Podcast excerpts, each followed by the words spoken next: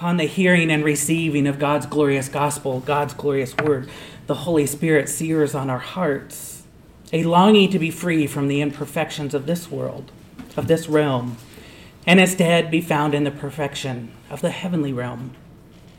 Before us this morning, as we move through our text in Colossians, is a holy inspired text written through the hand of Paul. A text that paints a picture of a person who indeed longs for heaven.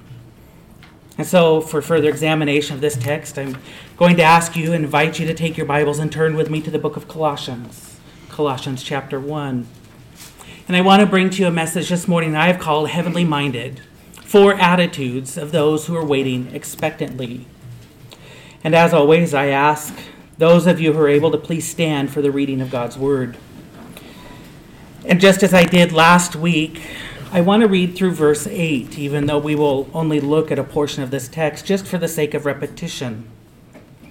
So, Colossians chapter 1, beginning in verse 3.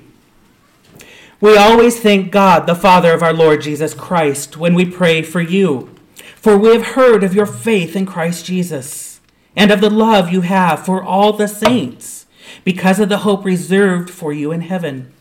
You have already heard about this hope in the word of the truth, the gospel that has come to you. It is bearing fruit and growing all over the world, just as it has among you since the day you heard it and came to truly appreciate God's grace. You learned this from Epaphras, our dearly loved fellow servant.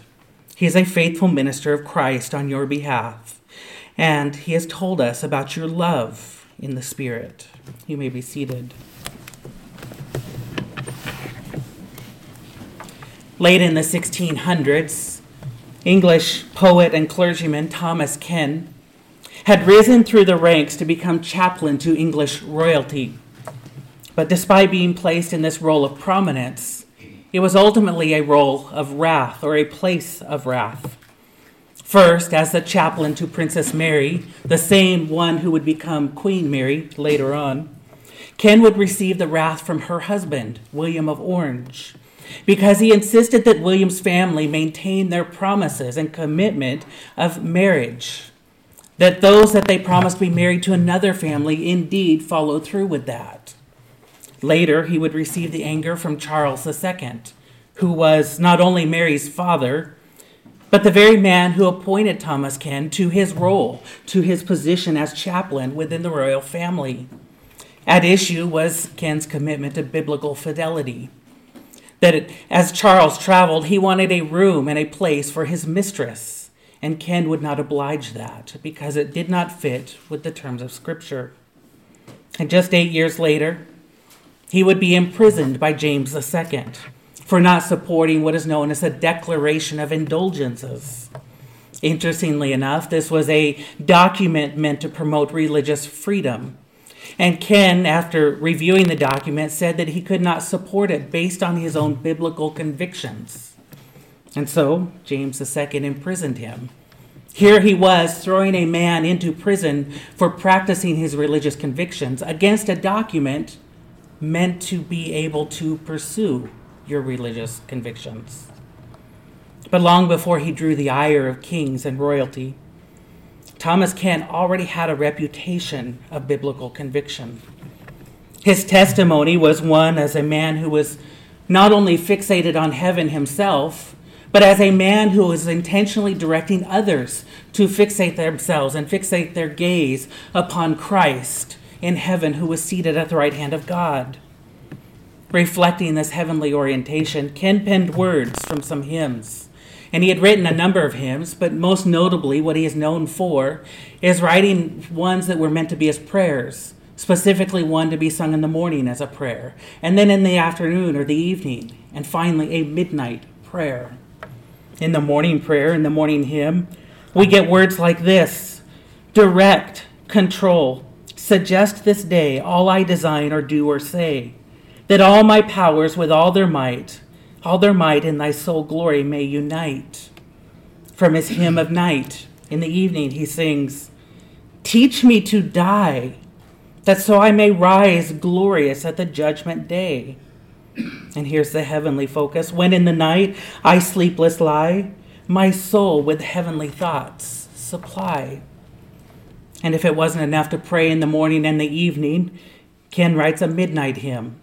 Eleven stanzas that include words like this Give me a place at thy saints' feet, or some fallen angel's vacant seat. I'll strive to sing as loud as they who sit above in brighter day. Few of us know those words today. I suspect most of us here have no idea what those words are from. But you sung a portion of those words this morning. Appended to the end of each of those three hymns. So at the end of the morning hymn, at the end of the night hymn, and at the end of the midnight hymn, it's the same closing verse, a triumphant adoration that proclaims Praise God from whom all blessings flow. Praise him, all creatures here below. Praise him above, ye heavenly host. Praise Father, Son, and Holy Ghost. The hymns left behind Ken speak of his transformation by God's truth, conveying a man that was living in the present, living in the moment of his day, but a man that was also motivated by the future. Each word, each phrase of those prayers that he scribed is born out of faith, hope, and love in God. The impeccability of God's truth will have that kind of effect. So pure is God's message that it will indeed stir our hearts and our minds. Informed by the intellectual assent of our minds and invigorated by the sentimental disposition of our hearts, the piercing nature of this truth will cause believers both to be exposed to who God is and also to expose themselves to God.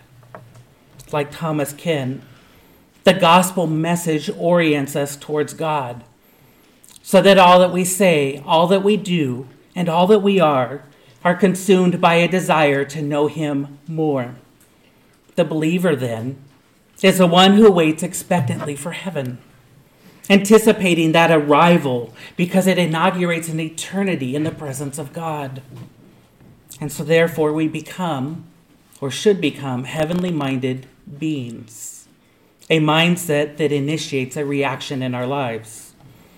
And so, this morning, I draw your attention to our text in Colossians, a text that announces four attitudes of those who expectantly await heaven.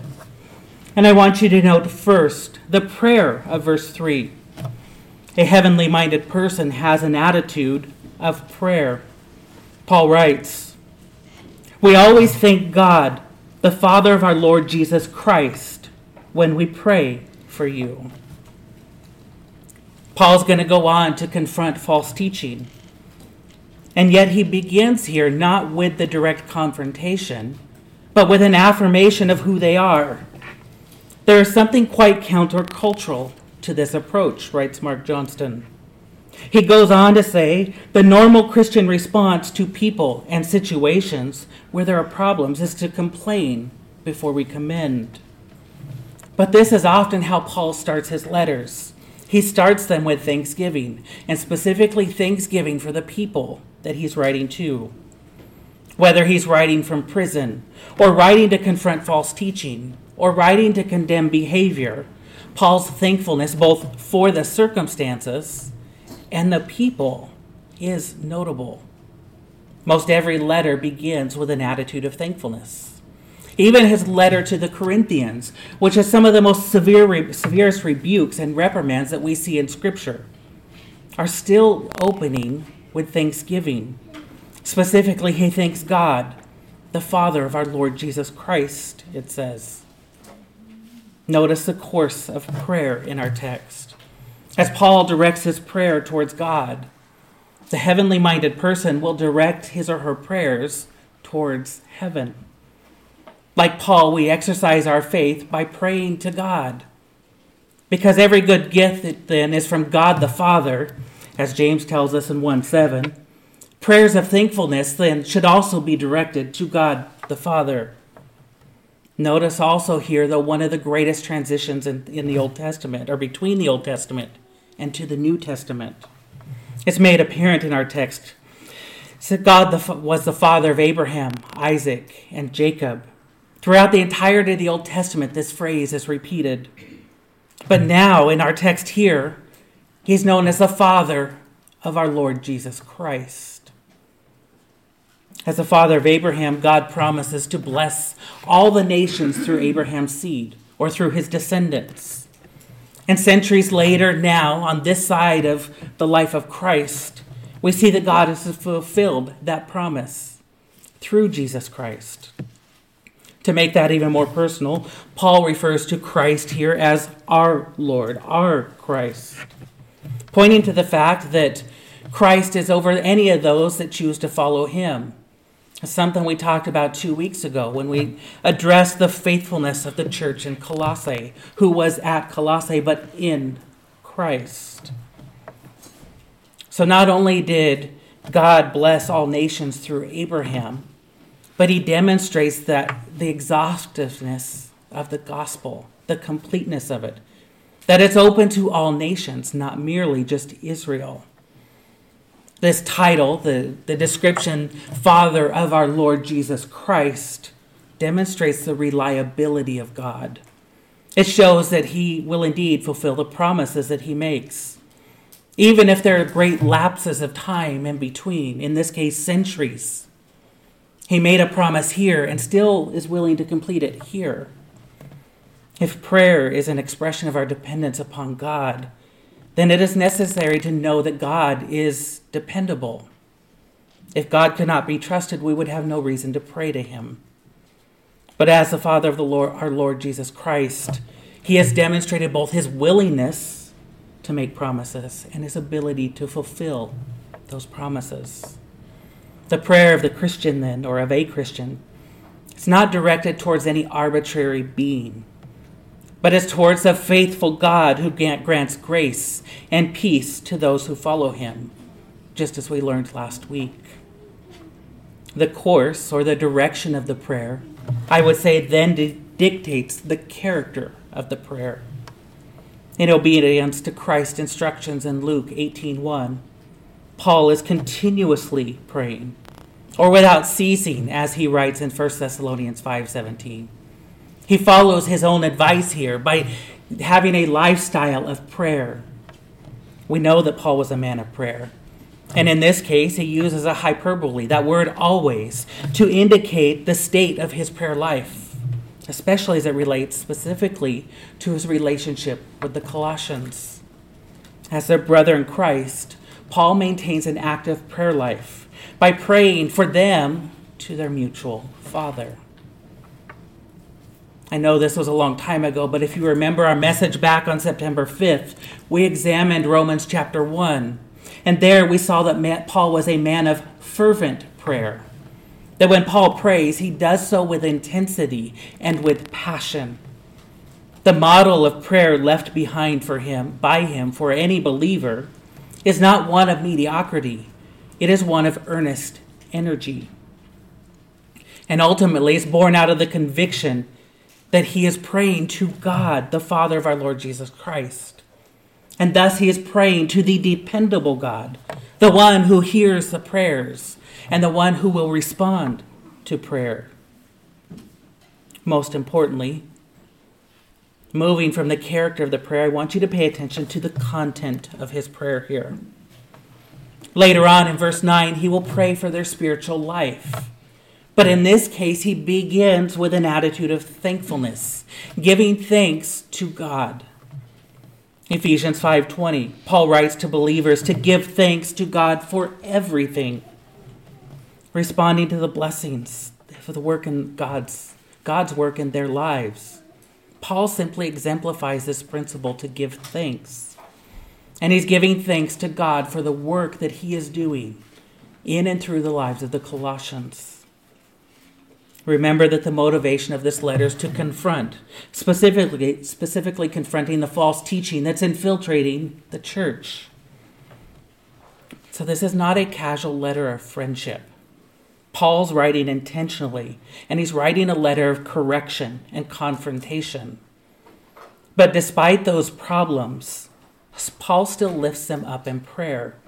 He gives thanks for who they are. Prayer, or, or lack of prayer, you could say, is not used as a tool of punishment against those with whom we disagree or he disagrees, but rather, having been united by the same spiritual Father, the living God, Paul prays fervently for them, and he prays genuinely for them.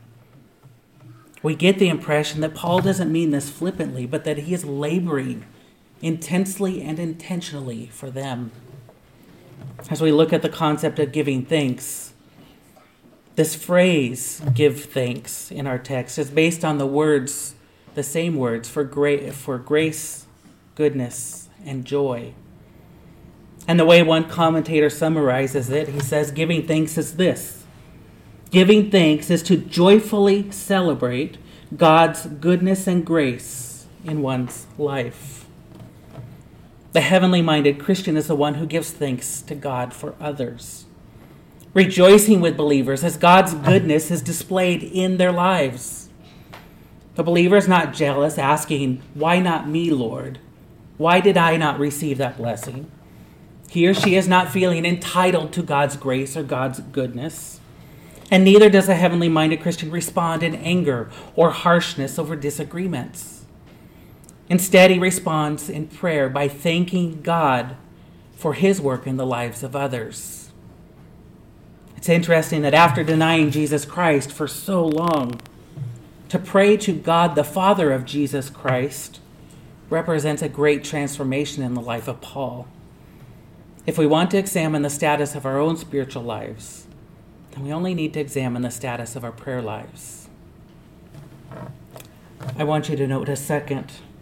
A heavenly minded person has an attitude of faith in the first part of verse 4. The Word of God reads Since we heard of your faith in Christ Jesus. Notice that in this case, that Paul's words or Paul's prayers is a, a response to their testimony. We could write the verse this way Because we have heard of your faith, we thank God for you. Clearly, Paul has no direct knowledge of them or what's going on, but what he does know is the testimony of their faith. And their testimony is a positive one. They have placed their faith in Christ, and their lives testify or give evidence to that very faith. Most of us likely know the, the words of Hebrews 11:1 that tell us now faith is the assurance of things hoped for, the conviction of things not seen. It is from this verse that Christians derive their very definition of faith, referring to tr- trusting something that is not necessarily known. In defining faith, the absence of sight does not mean the absence of sense, though. Faith is not an unreasonable, unreasonable belief in anything and everything. Faith is a rational conclusion based on a reasonable assessment of what is known. The author of Hebrews gives us an example just a few verses later. In verse 3, it says, By faith we understand that the universe was created by the Word of God, so that what is seen was not made out of the things that are visible. None of us were ever present at creation. And yet we trust that this happened just as the word says that God created all things from nothing. Why would we trust that to be true if we've not been able to verify that with our own eyes? Because scripture tells us that this is how it was how creation occurred. Scripture tells us this is the truth. And our experience with scripture is that scripture is reliable. It is a faithful testimony and it is accurate in all things. And so, what we have is a reasonable assessment of what Scripture is and the character, and therefore we can trust this statement. We have faith that this is true because a rational analysis leads us to a logical conclusion. This is faith, assurance of things in the future, even though we may not currently see it, because we trust the Lord who is faithful and we trust that his word is reliable. Thomas Adams, another noted English preacher of the 1600s, shares It is the office of faith to believe what we do not see and it shall be the reward to see what we do believe. That same sentiment was echoed by Augustine a few centuries earlier. Both men capture a unique aspect of trusting God. That while we not, may not be able to see or understand, we have faith of its reality. And then later, that reality is proven true. We trust in this case that eternity awaits those of us who have trusted in the Lord's work, having faith that one day we will see who He is. And I suspect we will indeed see that to be true. It will be proven correct. The more you trust Him, the more you know you can trust Him. But faith is only as reliable as the object of our faith. A person may place his or her faith and trust in whomever or whatever that person desires. But unless faith is placed in a reasonable object, then that faith is unreasonable. Paul doesn't just commend the Colossians for their faith, but he commends them here for their faith in Christ. Once again, we see that phrase, in Christ. The object of Christian faith, then, is our Lord Jesus Christ. The entirety of the Christian faith is anchored not in who we are, but in who Christ is. To place faith in anything else, anything other than Christ, is an irrational faith. Because only Christ has proven himself faithful. Only Christ has proven himself capable. And only Christ has proven himself reliable. Rarely does Scripture highlight the amount of faith a person has. And usually, when we do see it that it's mentioned, it's always compared to some minuscule amount, like a mustard seed. Far more important than the amount of faith is the object of the faith. We are not redeemed by the measure of our faith, but the Christ of our faith. We're not justified by the magnitude of our faith, but by the Christ of our faith. And we are not sanctified by the mass of our faith, but by the Christ of our faith. Faith, then, is trusting in something after being persuaded that it is indeed true. It may be visionless, but it's not unseen. Faith is not blindly trusting in anything or anyone, but is purposefully relying on that which is proven reliable. Consider the magnitude of Galatians, Galatians 5 5 through 6.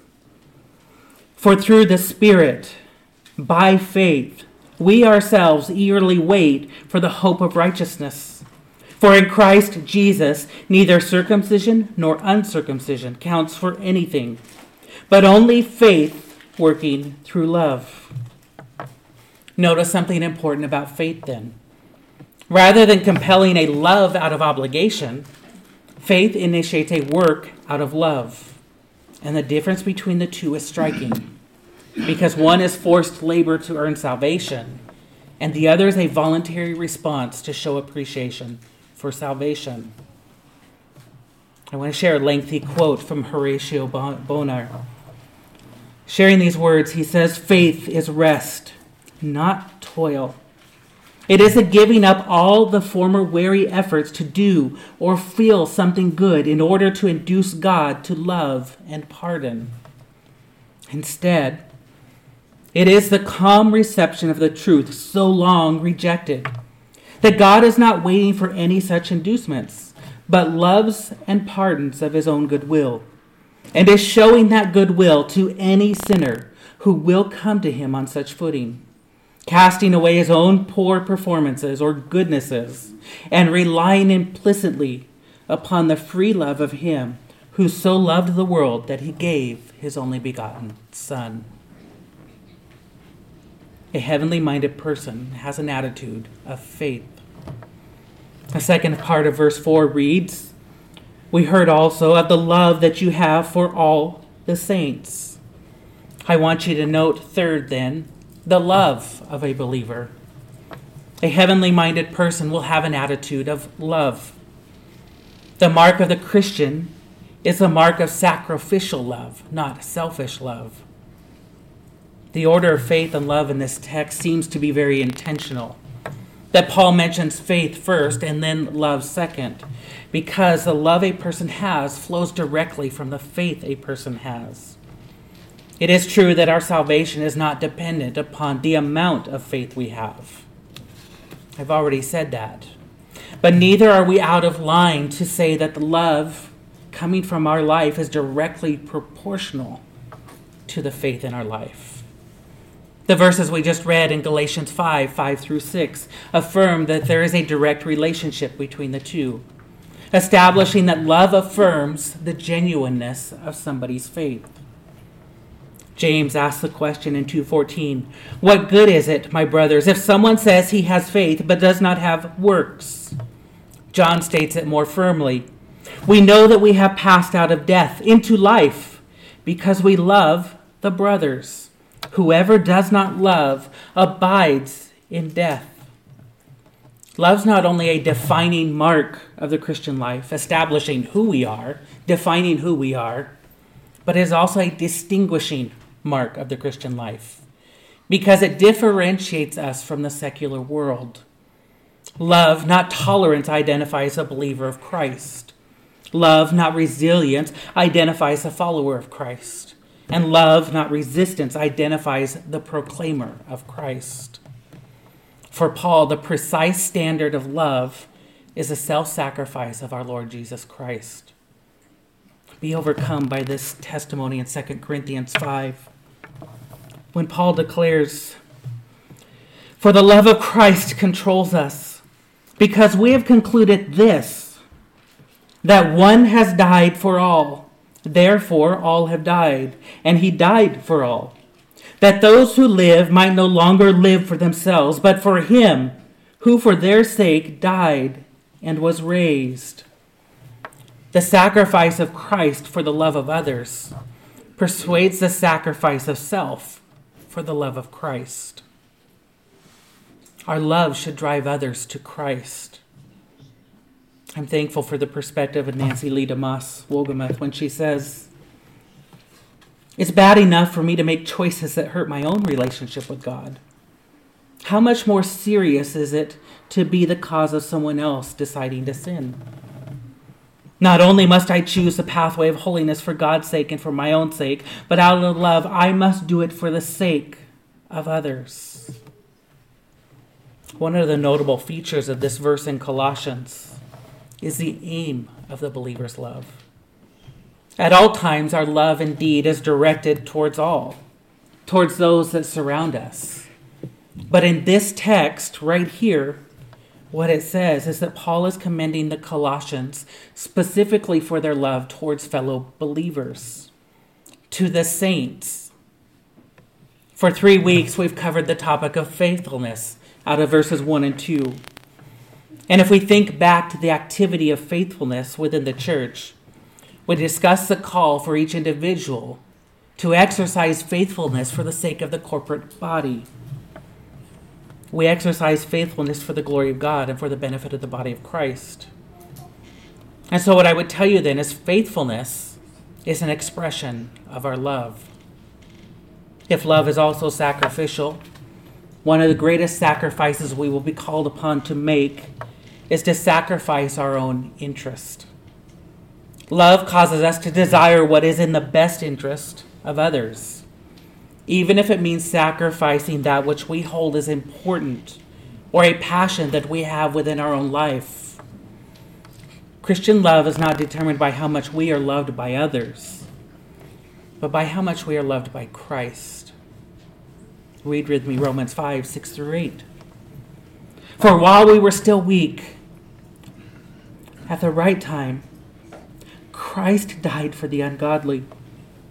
For one will scarcely die for a righteous person, though perhaps for a good person one would dare even to die. But God shows his love for us in this that while we were still sinners, Christ died for us. Never was Christ so ashamed of us that he failed to lavish his love on us. At our worst point, filled with ongoing unrighteousness in our lives, Christ continues to love sacrificially. And such is a picture and example of love of the Christian life. If Christ was not ashamed of, to love us, we cannot be ashamed to love one another. Finally, I want you to know the, notice the hope in verse 5.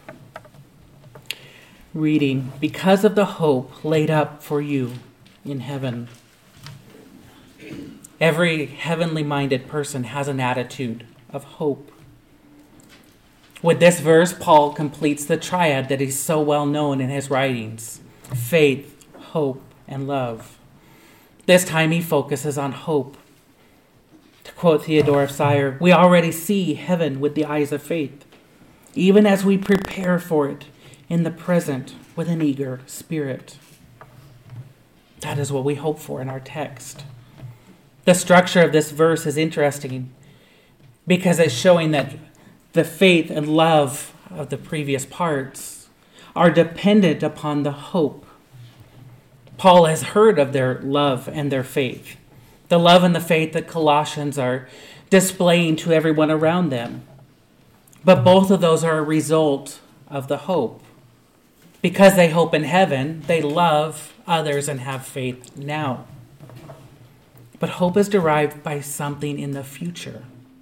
We hope for something that's going to happen. It will not be until it's fully realized, until somebody experiences heaven, that hope then is fully materialized. But the impact of hope is lived out now. So it's motivating believers to live a life of faith and love. So we hope for something in the future, but it impacts how we live now. The hope is not a subjective experience, it's an objective reality. We don't hope simply because we desire something to happen or that we expect it might happen. The believer has hope because of the knowledge that God fulfills his promises. So those promises are reality that will fully happen and fully materialize in the future. One commentator notes there are four features of hope First, hope is definite. Because hope is fixated upon the unchangeable God, and his promises, therefore, are unchangeable, our hope should also be unchangeable. That it's based on a certainty of a future. Second, it says hope is stored or laid up, as the ESV notes. And so it's telling us that there is an inheritance in this future, that to be received in the future we will hope for that. Peter writes, Blessed be the God and Father of our Lord Jesus Christ. According to his great mercy, he has caused us to be born again to a living hope through the resurrection of Jesus Christ from the dead, to an inheritance that is imperishable, undefiled, and unfading, kept in heaven for you Paul also notes that it that it is stored up for the Colossians, saying, for you, for them. The inheritance then is given specifically to those who believe upon the Lord Jesus Christ. And finally, it is in heaven. The inheritance is not dispersed now to those who are existing in this moment, it will be given in the future. So again, hope is derived from our future in heaven as we anticipate the future, anticipating the perfect reign of our Lord Jesus Christ. In the grand examples of faith in Hebrews chapter 11, the author of Hebrews writes that those who hope in heaven, they desire a better country, a heavenly one, it says in Hebrews 11 16. Hebrews 13 14 indicates that there's no lasting city here on earth Instead, we seek the city that is to come. Matthew 6:20 Christ urges his followers to store up treasures not on earth but in heaven. And in our scripture reading this morning in Philippians 3 12 through 21, we note that Paul's living motivation and his transformation in those verses that took place. But he ends in verse 20 noting something very important that our citizenship is in heaven. It's not here, it's not now. Our citizenship is in heaven. And then he says something else even more important that it is heaven that is a dwelling place of our Savior. Who we are is determined by who we seek to be in heaven. Because we await this grand future, we never grow comfortable with our position here, but we seek our place in eternity in the presence of Christ. The psalmist declares mightily in Psalm 73 24 through 26. Again, we read this this morning. You guide me with your counsel, and afterward you will receive me to glory. Whom have I in heaven but you? And there is nothing on earth that I desire besides you. My flesh and my heart may fail, but God is the strength of my heart and my portion forever. Hope causes us to seek God more. Tis a desire to know Him, to rely upon Him, and to allow Him to be our strength. We encounter the world in which we live because we have hope in the world in which we will be in. To hope in the security of this future allows us to endure trials and tribulations and sufferings that make up this world. Consider the description of Moses in Hebrews 11. Beginning of verse 24, the Word of God reads By faith, Moses, when he was grown up, refused to be called the son of Pharaoh's daughter choosing rather to be mistreated with the people of God than to enjoy the fleeting pleasures of sin. He considered the reproach of Christ greater wealth than the treasures of Egypt, for he was looking to the reward.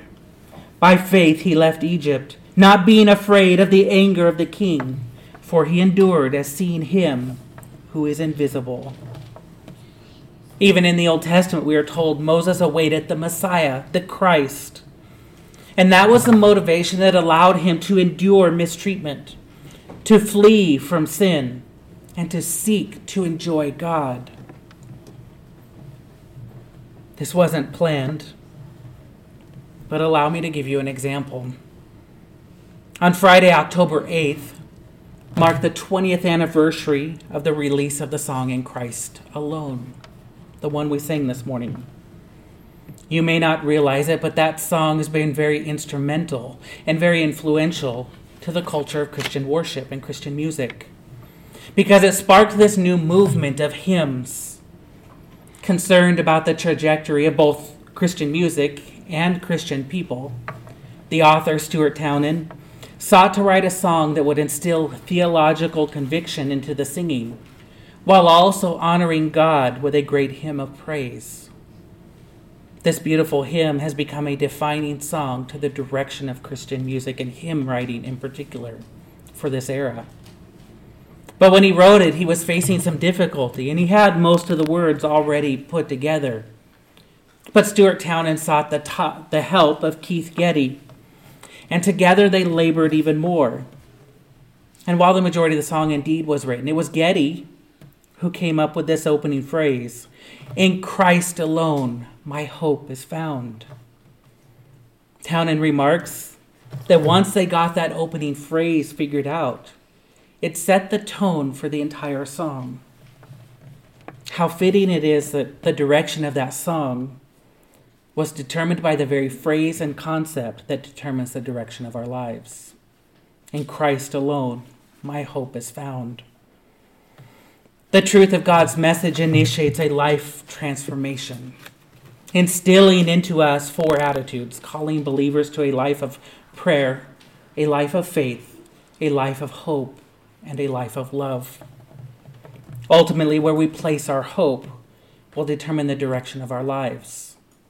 A hope in Christ will lead to faith in Christ, generate a love for Christ and his people, and call on us to express that hope, ultimately in prayer to him and dependence.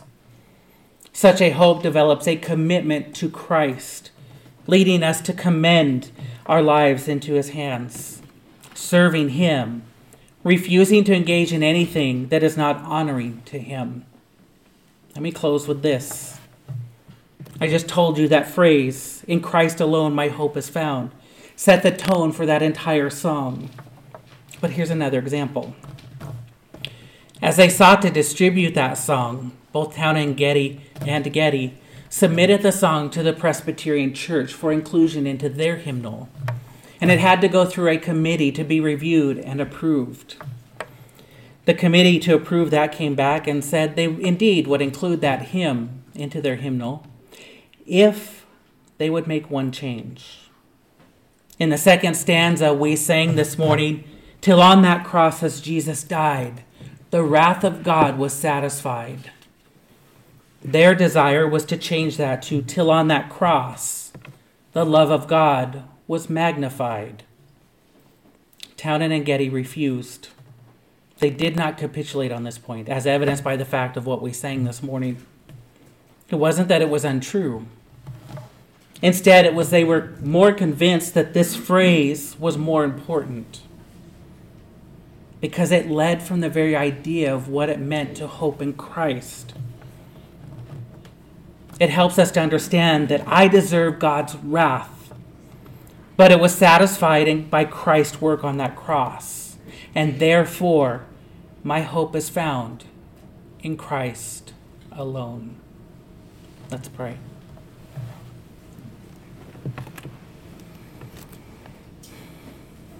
Our Father God, we have this great and glorious gospel given to us by you, by your will, by your work. By the work of your Son, Jesus Christ, on the cross, by his death, by his burial, by his resurrection. Indeed, we can have a life of faith, hope, and love. Father, we come before you this morning asking that you continue to instill that into us. That as we look at, at the cross, as we look at the gospel, as we look at the resurrection, that we don't stop there. That we don't look to you only at that moment of salvation. But Father, that we would look to you for the whole life of sanctification. That upon being saved and in that moment of receiving your grace, Lord, may we continue to receive your grace throughout the rest of our physical, earthly lives. May you instill into us a, a faith that is deep, one that is rooted and grounded in you, Lord. Help us to trust you more in every situation that we face, because indeed you are the reliable God, able to do as your will pleases. Father, help that faith to motivate our love. May we come before you in, in loving praise and adoration falling in love with you more and more. And may that compel, may that direct or help us to love one another more. That we may show and glorify you. And finally, Lord, may our hope be in heaven. May we await a future, an eternity. As Thomas Ken said, teach us to die. Teach us to die to ourselves first and foremost as we read in your word, but also to prepare for that future that awaits. And what a glorious day it will be. What a wonderful moment, and what a joy that we can experience a life in your presence, Lord. And so, Father, we just commit this time to you. May your spirit work in our hearts the rest of this day. In your holy and precious name we pray. Amen.